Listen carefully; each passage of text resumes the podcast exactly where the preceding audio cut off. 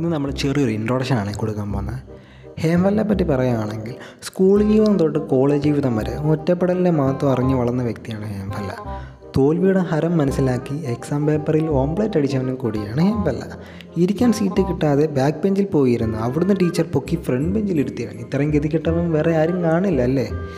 മരിക്കാൻ എടുക്കാത്ത പേടിക്കും എന്നാൽ മരിക്കണമെന്ന് ചിന്തിച്ചു കൂട്ടുന്നവൻ. കഷ്ടം തന്നെ.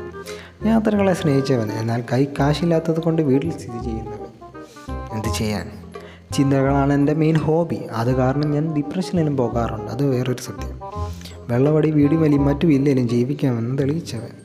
വിഷമങ്ങൾ വന്നാൽ ഒറ്റയ്ക്കിരുന്ന് കരഞ്ഞു തീർക്കുന്നവൻ. ആൾക്കൂട്ടത്തിന് മുന്നിൽ പതറി നിൽക്കുന്നവൻ. ഫോണാണ് ജീവിതമെന്ന് മനസ്സിലാക്കിയവൻ. ബഹുമാനം തന്നാൽ തിരിച്ച് ബഹുമാനം തരുന്നവൻ. പെണ്ണല്ല ജീവിതമെന്ന് മനസ്സിലാക്കിയവൻ. എന്നാൽ സമയമാകുമ്പോൾ കെട്ടണമെന്ന് ആഗ്രഹിക്കുന്നവൻ. സ്വാഭാവികമല്ലേ? അമ്മ എന്റെ ജീവനെന്ന് കരുതുന്നവൻ. പക്ഷേ മടി കാരണം അമ്മയ്ക്കൊരു ഉപകാരം ചെയ്യാൻ കഴിയാത്തവൻ. ഇതൊക്കെയാണ് ഞാൻ. അപ്പോൾ നന്ദി.